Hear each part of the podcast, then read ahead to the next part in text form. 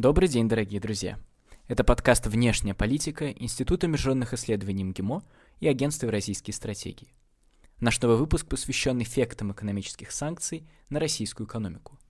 Почему эффект санкций на макроуровне оказался незначительным? Какие неожиданные эффекты для экономики дали иностранные санкции? И что предпринимает государство, чтобы смягчить последствия? Эту тему директор института Андрей Сушенцов обсудил с Михаилом Мамоновым, директором Центра исследований международной экономики и МИМГИМО. Беседа вышла на нашем YouTube-канале в августе, а теперь доступна и в формате подкаста. Приятного прослушивания.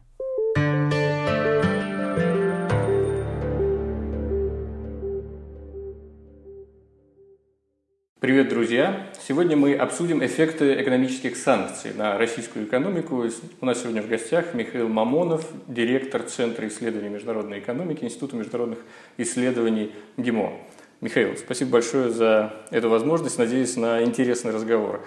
Э, многих из наших э, зрителей и слушателей, э, потому что многие слушают наши видеовыпуски как подкаст, интересует каковы были реальные, не информационные, а реальные субстантивные эффекты экономических и финансовых санкций США и Европейского Союза против российской экономики. Мы наблюдали в 2014 и в 2015 году волну панических страхов населения, которое забирало вклады и выводило деньги из российских банков, ожидая экономического коллапса. В самих Соединенных Штатах мы видим сейчас дискуссию по поводу того, были ли санкции результативными, дали ли они какой-то политический эффект.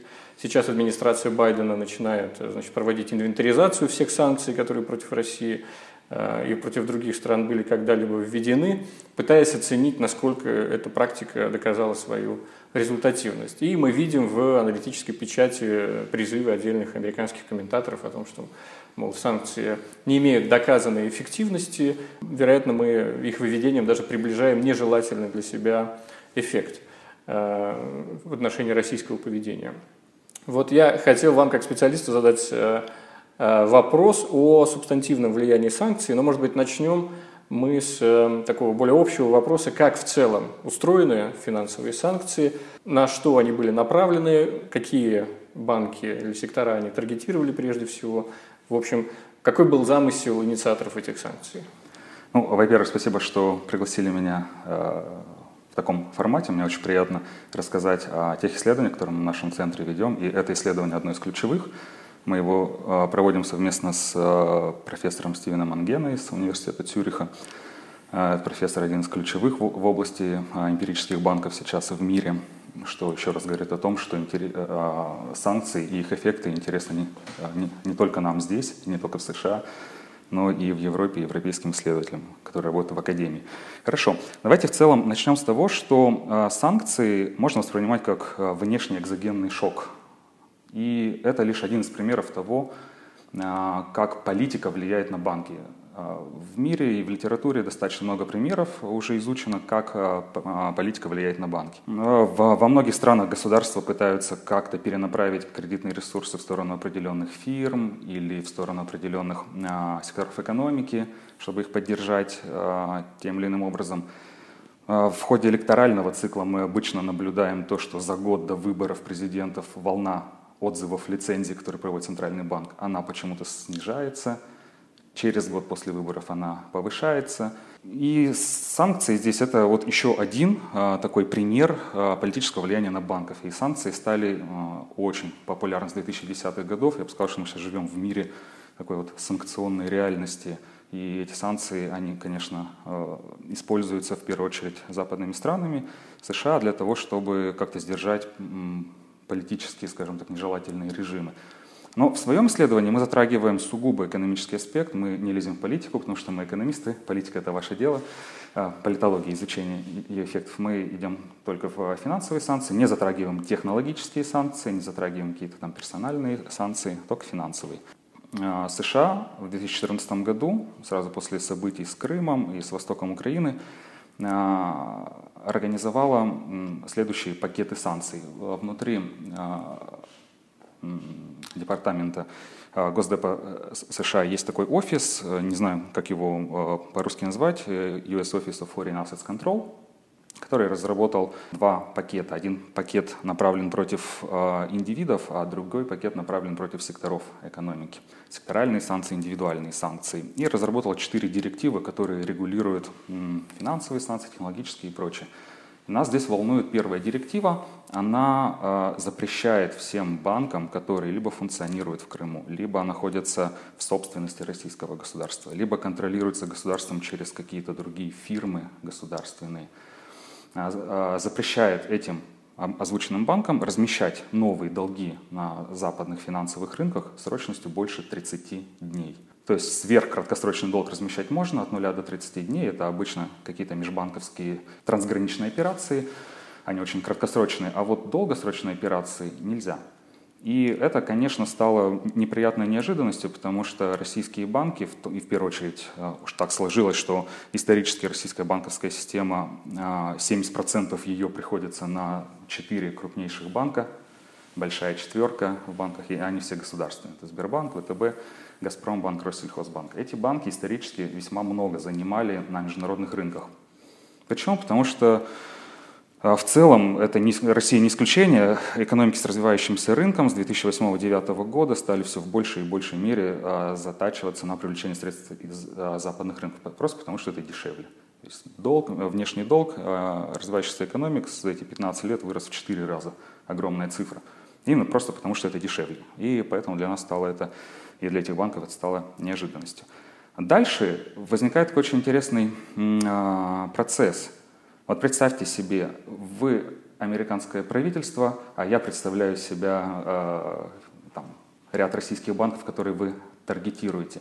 У вас есть два возможных варианта действий. Вы можете, вы знаете вот круг банков, да, вы, вы можете сразу же на все банки наложить санкции – чтобы для них всех было неожиданностью, чтобы полностью сократить их международные операции, привлечение средств из-за рубежа, размещение иностранных активов, это кредитование там каких-нибудь зарубежных фирм, покупка акций, ценных бумаг и так далее. А можете это сделать последовательно во времени. И разница здесь экономическая стоит в том, что если вы это делаете последовательно в, во времени, тогда реальный эффект возникает только на самый первый банк. А у всех остальных банков они, они тоже понимать, что они как бы в зоне вашего таргета, у них есть время для того, чтобы адаптироваться. Американское правительство по какой-то причине а, пошло именно по второму направлению и создало для нас, как для исследователей, очень интересное поле для исследования информационных эффектов. Вот сейчас в экономических исследованиях все, что касается вот этих вот информационных, косвенных эффектов, это все интереснее, чем реальные эффекты. Давайте мы перейдем к да. информационным эффектам немножко позже. Я угу. хотел сейчас уточнить, я правильно понимаю, что на макроуровне эффекты экономических санкций, финансовых санкций США оказались э, второстепенными? Да, а, это действительно так. К этому пришли и а, не только мы в своих исследованиях в нашем центре, но и зарубежные коллеги в Европе, Европе, а, в Штатах уже статьи опубликованы в больших журналах о том, что действительно на макроуровне эффект, отрицательный эффект санкций на ВВП в 2014-2015 году, так называемую первую волну санкций, лишь может быть максимум 1% пункт роста ВВП. Это как бы это ни мало, да, потому что это порядка 800 миллиардов рублей чьих-то недополученных здесь доходов. То есть как бы это, это немало, но это, конечно же, далеко от утверждения предшествующей администрации или уже предшествующей да, Барака Обамы о том, что... Что санкции, санкции разорвут российскую экономику в клочья. Да. да, то есть этого не получилось. Почему этого не получилось? Потому что в 2013-2014 году произошел глобальный э, и очень сильный нефтяной шок, цены на нефть упали, российская экономика как э, экономика, которая очень сильно зависит от э, экспорта углеводородов, она от этого пострадала. То есть э, выручка нефтяная сократилась, соответственно, курс рубля подстроился. Как он подстроился? Он упал. И упал почти на 90%. То есть курс рубля а, обесценился, все мы это помним. Поскольку наша экономика очень много импортирует зарубежных товаров, и мы сами все потребляем много зарубежных товаров, а, цены этих зарубежных товаров в долларах-то, они, может быть, и не сильно изменились, но в рублевом эквиваленте, после того, как рубль обесценился, они сильно изменились. А, инфляция, она впервые, там, может быть, с начала 2000-х годов вновь стала двузначной. Центральный банк оперативно и очень эффективно прореагировал, поднял ставку с 10,5 до 17%. Это так называемый черный понедельник, э, там был в декабре 2014 года.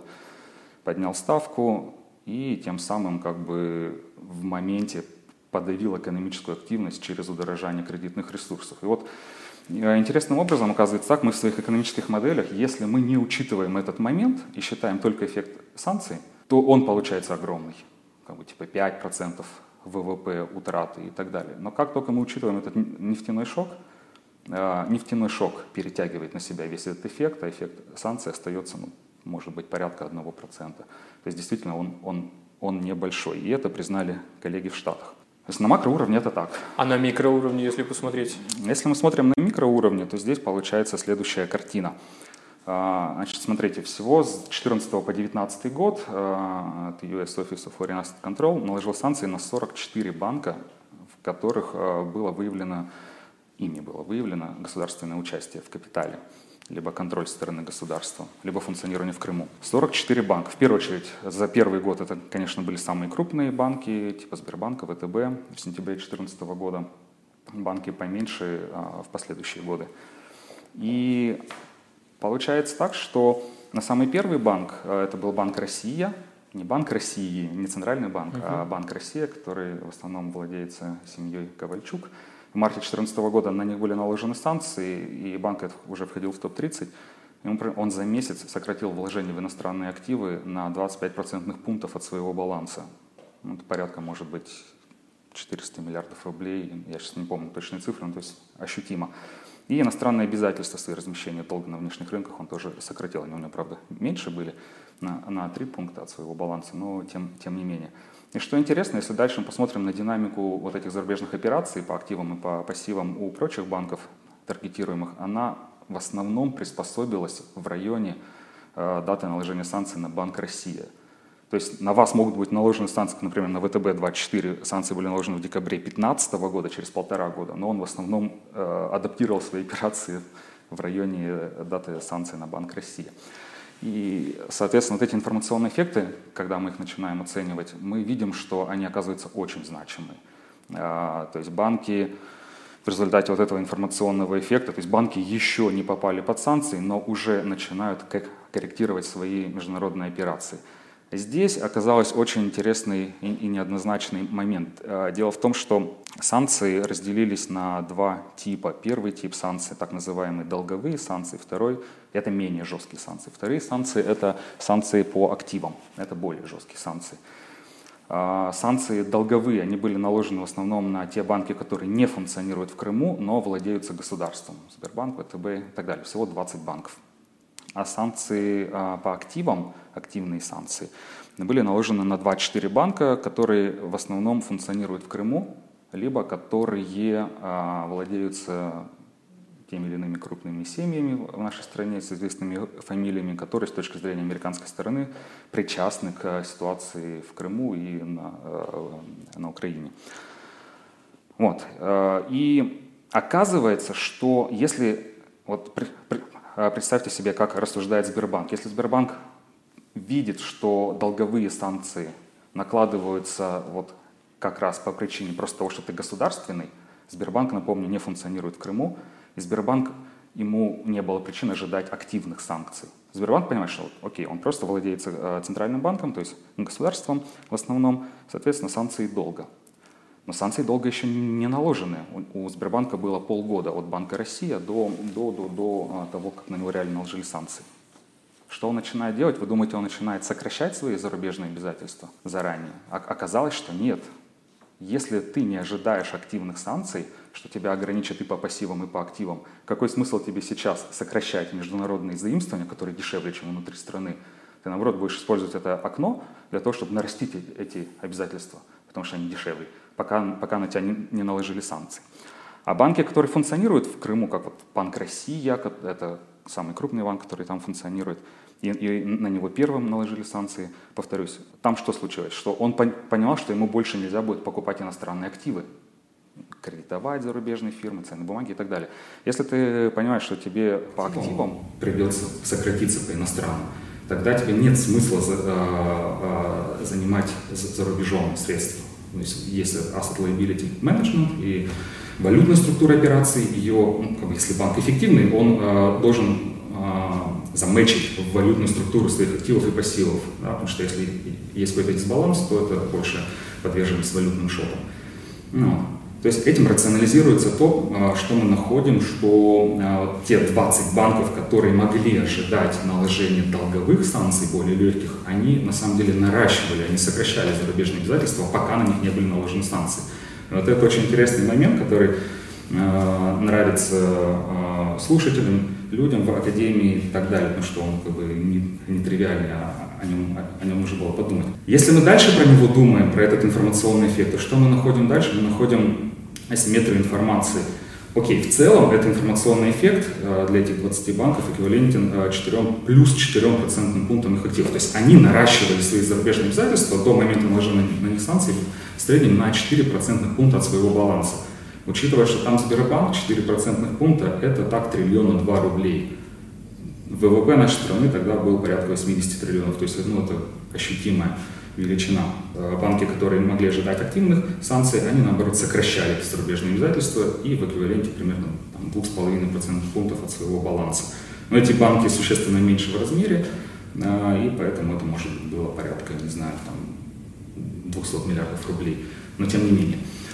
Дальше очень интересный момент, который мы находим, он стоит в том, что вот размер, вот эти вот ну, озвученные мной цифры э, двух эффектов, они очень существенно зависят от географии, от того, где банк расположен. Наиболее э, благоприятные, скажем так, эффекты экономические, если про них подумать, они характерны для тех, кто расположен в Москве. Соответственно, если ты расположен в Москве и ожидаешь долговых санкций, ты будешь наращивать на 4 пункта эти зарубежные обязательства и не будешь сокращать иностранные активы. Если ты расположен вне Москвы, и чем дальше от Москвы, тем расположен, тем мы погадали, что этот эффект информационный убывает. Убывает, убывает, и вплоть где-то, если так посмотреть, в районе Екатеринбурга, 2000 км от Москвы, он а, свечится с положительным на отрицательный знак. То есть это говорит нам о том, что если ты расположен в центре принятия политических решений, скорее всего, до тебя информация доходит быстрее, асимметрия информации меньше, и наоборот, чем дальше ты от Москвы находишься, тем асимметрия информации выше, и ты можешь э, путать, э, как бы нечетко воспринимать сигналы о том, какой тип санкций на тебя может быть наложен. Почему география здесь играет решающую роль, учитывая, что в информационную эпоху любая информация передается очень быстро, и так и важно географическое нахождение там столицы?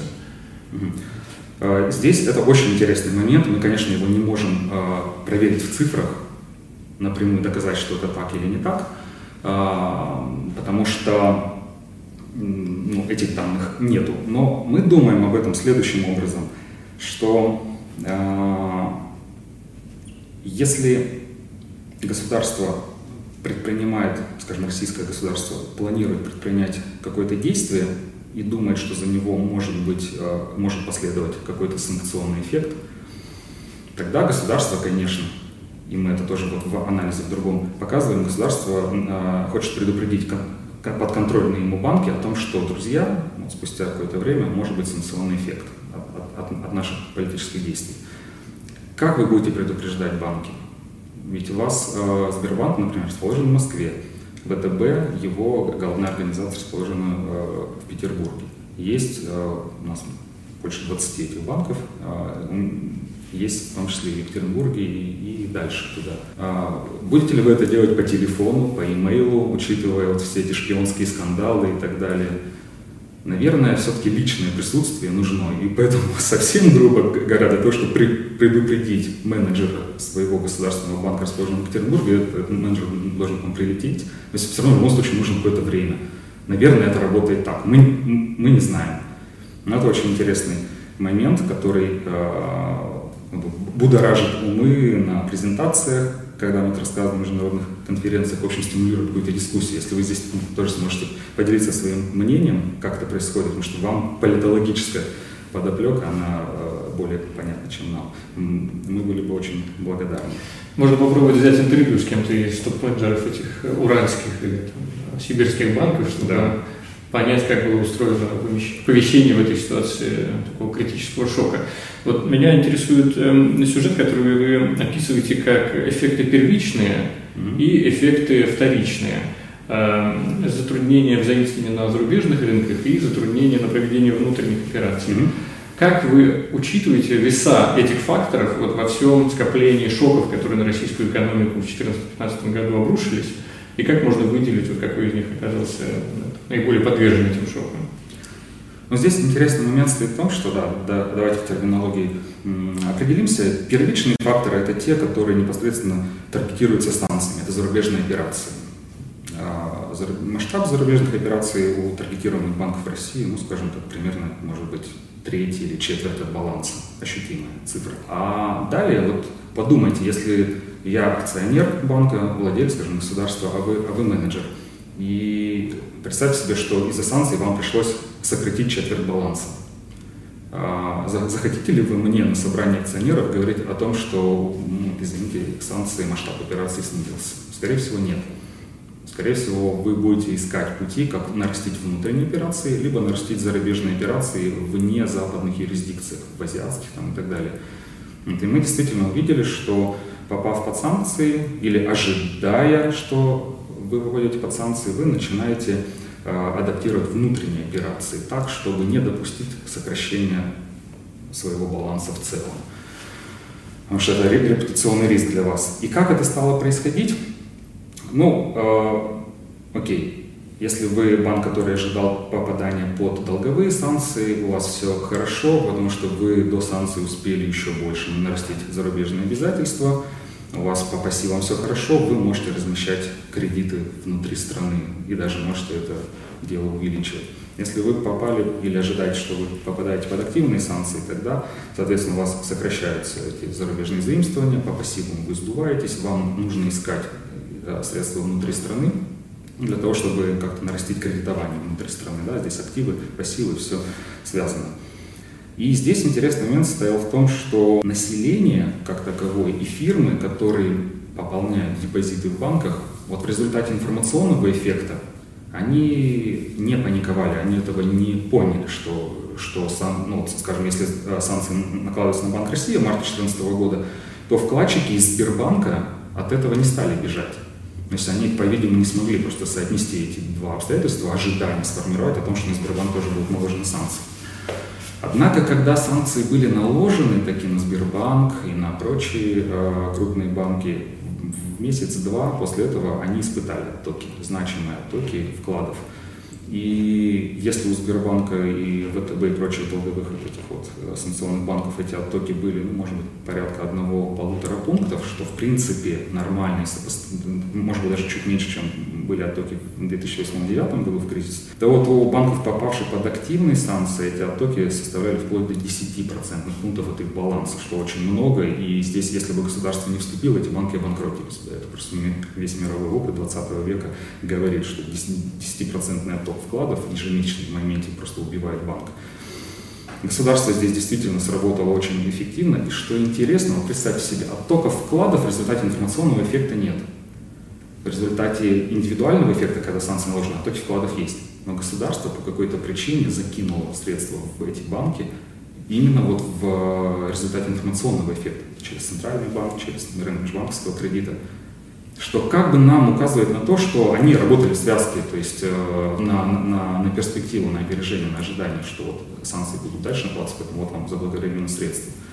И по итогу э, ни, ни банки под долговыми санкциями, ни под активными санкциями не обанкротились, а наоборот стали э, реформатировать свои активы. И вот здесь интересный эффект, который мы обнаруживаем, он неожиданный, и может отчасти объяснить нулевой или около нулевой макроэффект. Он стоит, э, мы его называем э, кредитный решафлинг.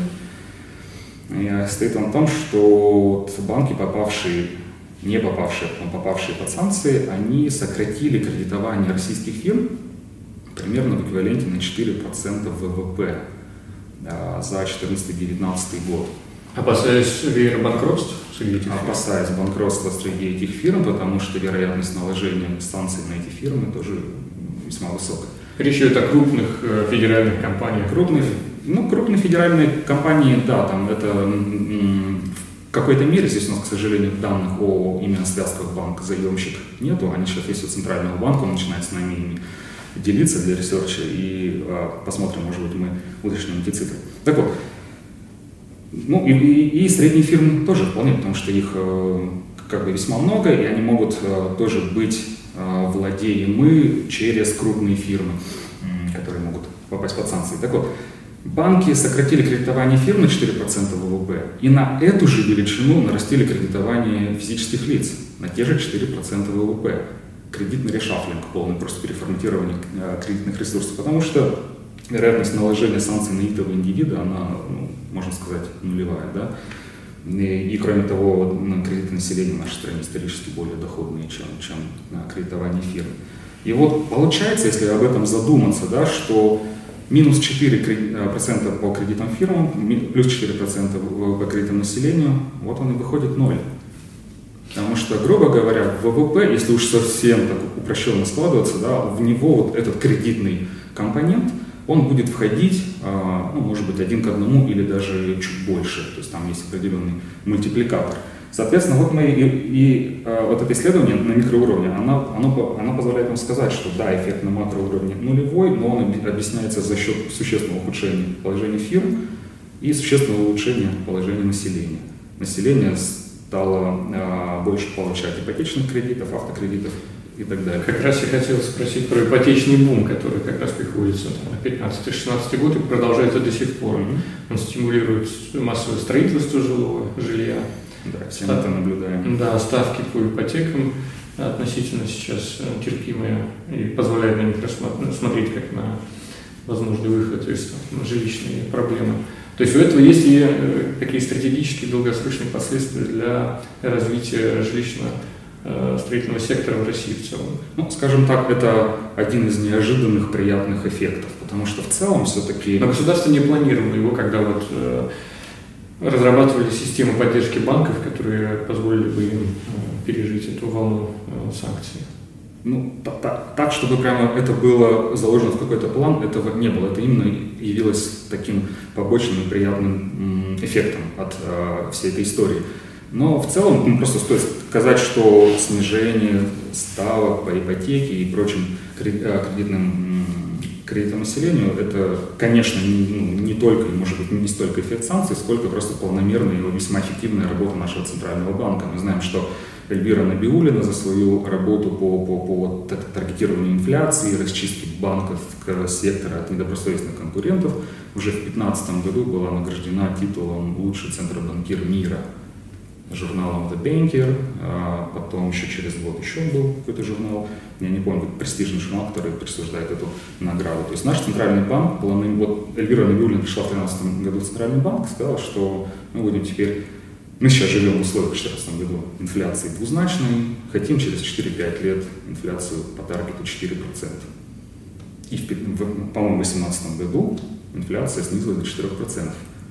Если инфляция снижается до 4% э, с двузначным, то, конечно же, Центральный банк начинает снижать ставку, ключевую ставку, и за этой ставкой подтягиваются все прочие ставки в экономике, в том числе и по ипотеке, и по прочим кредитам. Поэтому здесь ну, это, может быть, это весьма интересный вопрос для исследования о вкладе разных факторов в динамику ставки. Как вели себя те банки, которые напрямую не оказались таргетированы э, санкциями, но при этом э, полагали, что могут ими э, под них попасть? Они брали пример вот с Банка России, со Сбербанка, с Большой Четверки? Смотрите, да, здесь такой момент есть, э, мы его называем диффузионная структура собственности в российской банковской системе. Есть банки государственные, которые на периферии, которые все видят и знают. И мы их сегодня уже называли. Но их гораздо больше, да в целом. Э, американское правительство смогло распознать порядка 20 банков, на которые наложилась секторальные санкции.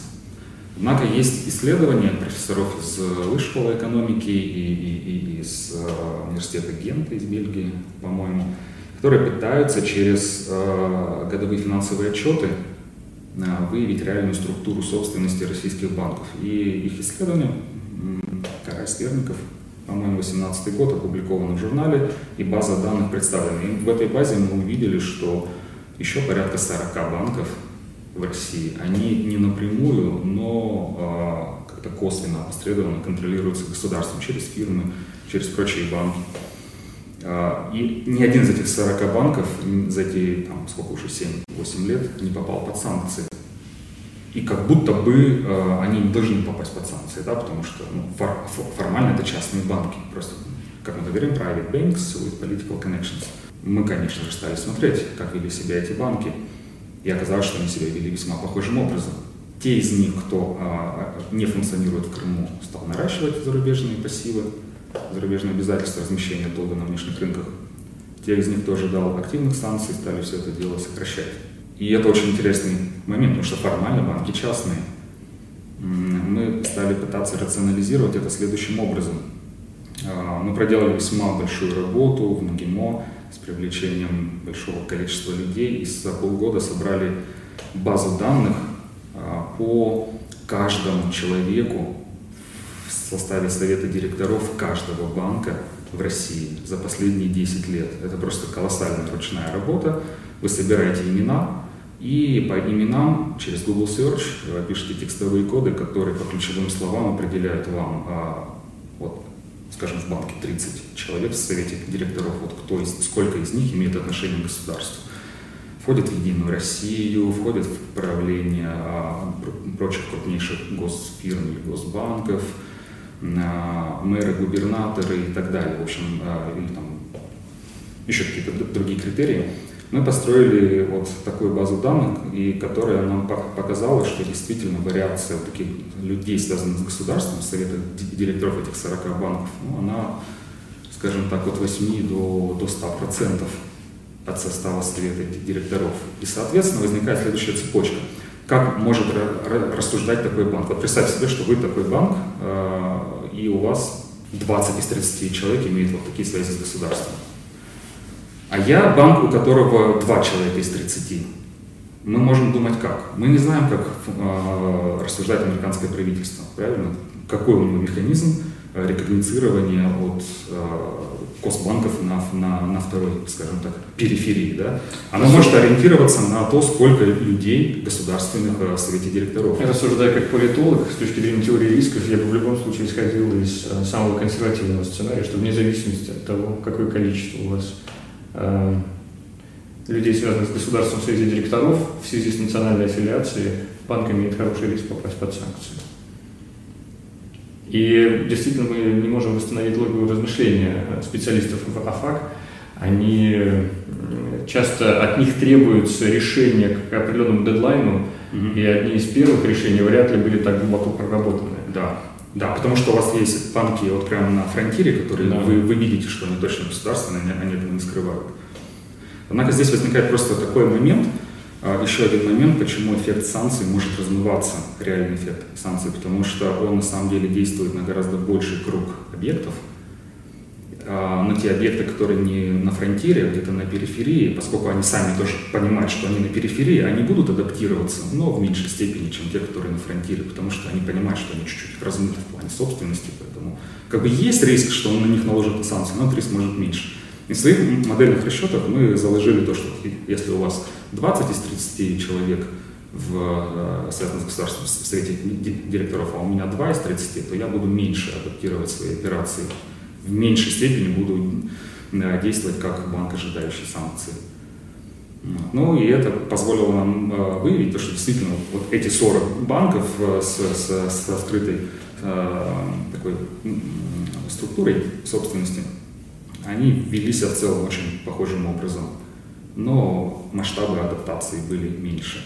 Если в сухом остатке посмотреть на первичные эффекты западных санкций просто против российской экономики и на российский ответ, как можно оценить э, и реакцию, инициативную значит, программу по наложению санкций и ответ российской экономики? Ну, здесь, конечно же, э, сталкиваются между собой и политология, и экономика, и, и, и Запад, и Россия.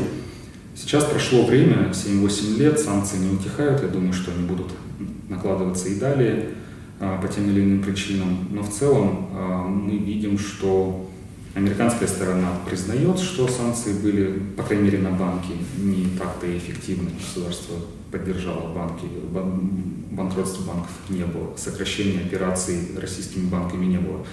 Напомню, что даже несмотря на то, что а за эти 7-8 лет число банков в России сократилось примерно 1000 до 300, на 2 трети. Масштабы операций банковского сектора не упали, они выросли, совокупные активы растут с темпом опережающим темп роста экономики. Прибыль российских банков, оставшихся в системе, достигла исторических максимумов. То есть, если так смотреть на картинку в целом, вообще ничего плохого не произошло.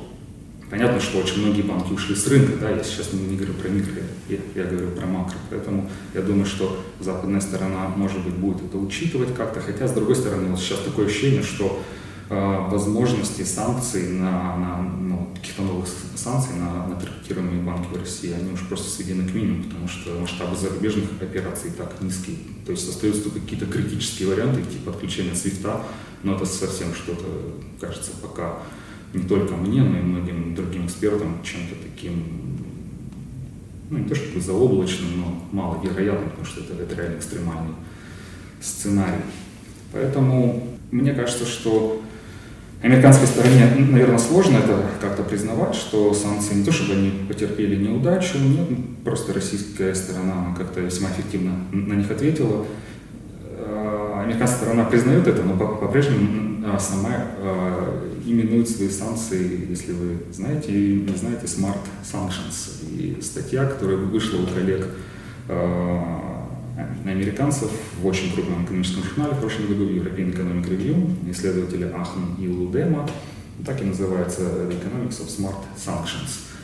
Э, их идея была в том, что они таргетировали как бы самые крупные банки и только в той мере рассчитывать, чтобы не произошло ухудшение положение населения, которое с этими банками связано.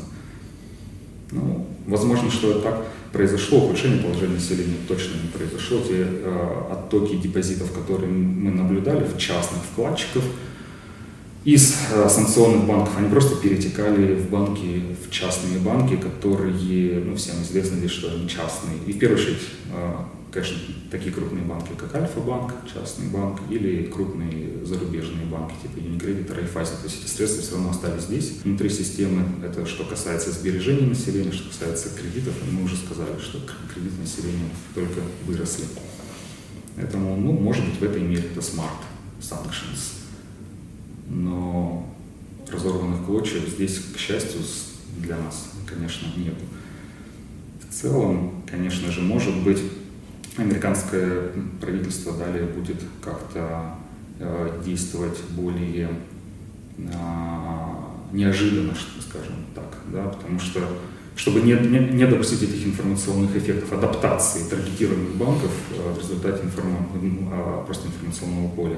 А давайте себя поставим на их место и представим, что, допустим, вот нынешний период условной стабилизации двусторонних отношений завершился неудачей, вот Байден давал где-то 6 месяцев на то, чтобы испытать, насколько исполнится ожидания Соединенных Штатов по поводу значит, стабилизации двусторонних отношений. Сейчас они притормозили активность на санкционном треке, дают возможность реализоваться потенциалу, который, они надеются, есть в этих двусторонних отношениях. Где-то получается, где-то, вот как мы видим по дипломатическому треку большие проблемы, э, нет э, возможности восстановить полноформатное присутствие российских дипломатов США и американских в России, то есть здесь намечается определенный тупик. Об этом уже наш посол в Соединенных Штатах откровенно рассказывал в интервью National Interest.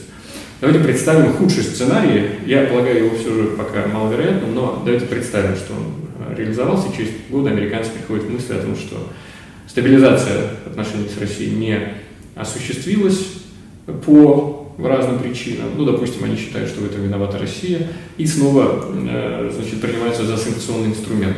Имея тот опыт, который они имеют, и видя ответ российской экономики, как, э, какой они увидели, э, как, и, и будучи изобретательными людьми, и, допустим, у них есть время выработать эти меры, как бы они, значит, что бы могли предположить, они бы использовали как такой серьезный рычаг, но все еще рычаг. Э, рычаг, который должен, по их э, мнению, заставить Россию значит, как-то ощутить э, болезненные последствия этих санкций и изменить свое поведение. Что можно предположить? Вот.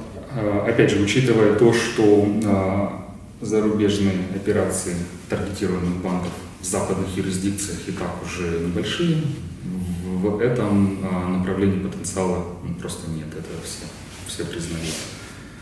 А, есть потенциал, ну, как мы уже обсуждали, экстремальный, только в отключении от свифта, потому что это почувствуем все мы. Да, это будут проблемы с платежными картами и прочее. То есть здесь нужно будет российской стороне разрабатывать свою собственную систему. Платежная система МИР? А вот платежная система МИР, насколько я знаю, сейчас можно частично где-то за рубежом расплачиваться, но частично, то есть есть какие-то ограничения.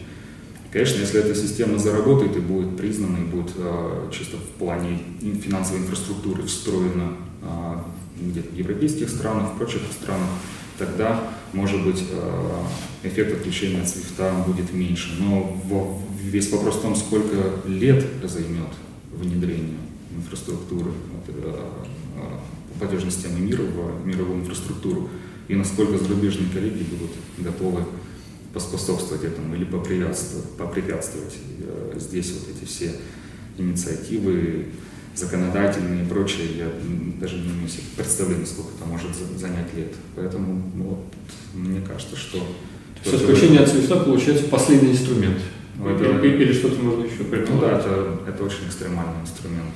Он будет сопровождаться оттоками вкладов, сокращением кредитования, оттоком капитала из страны опять а, усиливающимся и в целом просто глобальным таким репутационным риском для российской стороны. У нас и так прямые иностранные инвестиции сократились за период санкций, понятно, потому что инвесторы, которые стратегически думают о российской экономике, они весь этот санкционный фонд воспринимают как один большой риск и в меньшей степени склонны сюда заходить.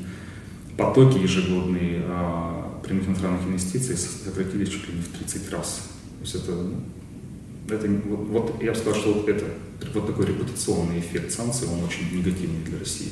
Потому что если бы себе представить, что потоки прямых иностранных инвестиций по интенсивности сохранялись бы, как и, скажем, в 2013 году, когда в страну протекло, если я сейчас правильно помню, что порядка 50-60 миллиардов долларов, угу. а сейчас протекает, э, может быть, 2-3. Вот эти ресурсы, если бы они продолжали бы притекать, то они создавали бы большую базу для развития просто разных секторов экономики, в особых экономических зонах, как в Калуге или еще где-то. А, и, и, может быть, даже при текущей структуре экономики, при текущем, скажем, равновесии в политике и в экономике, ну, а, наша, наша секторальная структура экономики, она, может быть, как-то бы постепенно и быстрее бы уходила от нефтяной ориентации к, не знаю, каким-то обрабатывающим прочим э, сферам. Вот, поэтому я, здесь это очень сложно себе представить отключение свифта. Но если продолжать эту мысль, то получается, что вот эта санкционная премия на российские активы, она делает их стоимость сейчас рыночную, стоимость акций крайне низкой. Если посмотреть на показатели там, крупнейших российских э, компаний, mm-hmm. производственных, энергетических, любых других, можно увидеть там невероятные цифры, там роя, допустим, около 20%. То есть за счет прибыли, оборотов этого предприятия компания способна целиком а, по сути, себя выкупить в течение там, пяти лет. Это невероятно. Если сравнить Роснефть там, с каким-нибудь Эксоном или BP, угу. то там таких цифр нет уже там, больше 70-80 лет. Компании платят большие и щедрые довольно дивиденды. Да. То есть это создает тоже очень специфическую среду на российском рынке, по крайней мере, ценных бумаг, к которому допущены физические лица. И я думаю, что человек с определенной мерой устойчивости к риску иностранный инвестор, он бы смотрел на эти двузначные показатели российских компаний с э, так, широко открытыми глазами. Безусловно, мы видим очень большой интерес а, таких зарубежных, пусть и не прямых, но портфельных инвесторов в российских бумагах, потому что наши голубые фишки а, не только Роснефть, и даже не столько, наверное, Роснефть, как, сколько Газпром в первую очередь, mm-hmm. Сбербанк, я, может быть, примера. да, Лукойл, может быть, Норильский никель, вот это вот фирмы, которые и колоссальными, а, колоссальной прибыльностью капитала РОЕ обладают и, и, и платят очень щедрые дивиденды, которые иногда достигают двузначных величин. Поэтому, конечно, это все интересно. Даже с учетом риска девальвации рубля дальнейшей, когда вот Сургутнефтегаз платит 14% годовых дивидендов, когда какой-нибудь Facebook платит только какие-нибудь смешные 0,2%. 0,2, да, 0,1. То, конечно, зарубежным инвесторам все это интересно, потому что они в моменте могут получить это, эти дивиденды, конвертировать их в валюту, либо дальше реинвестировать в российскую экономику. Конечно, да, здесь э, эта вся история с отключением свифтом, она бы по, по, по рядовым зарубежным инвесторам тоже ударила бы по их интересам. Российский фондовый рынок будет расти, безусловно, и китайский рос бы, если бы не было вот этой всей истории с регуляторикой, которая сейчас в Китае происходит. Она в последние недели вроде бы волна негативная э, убывает.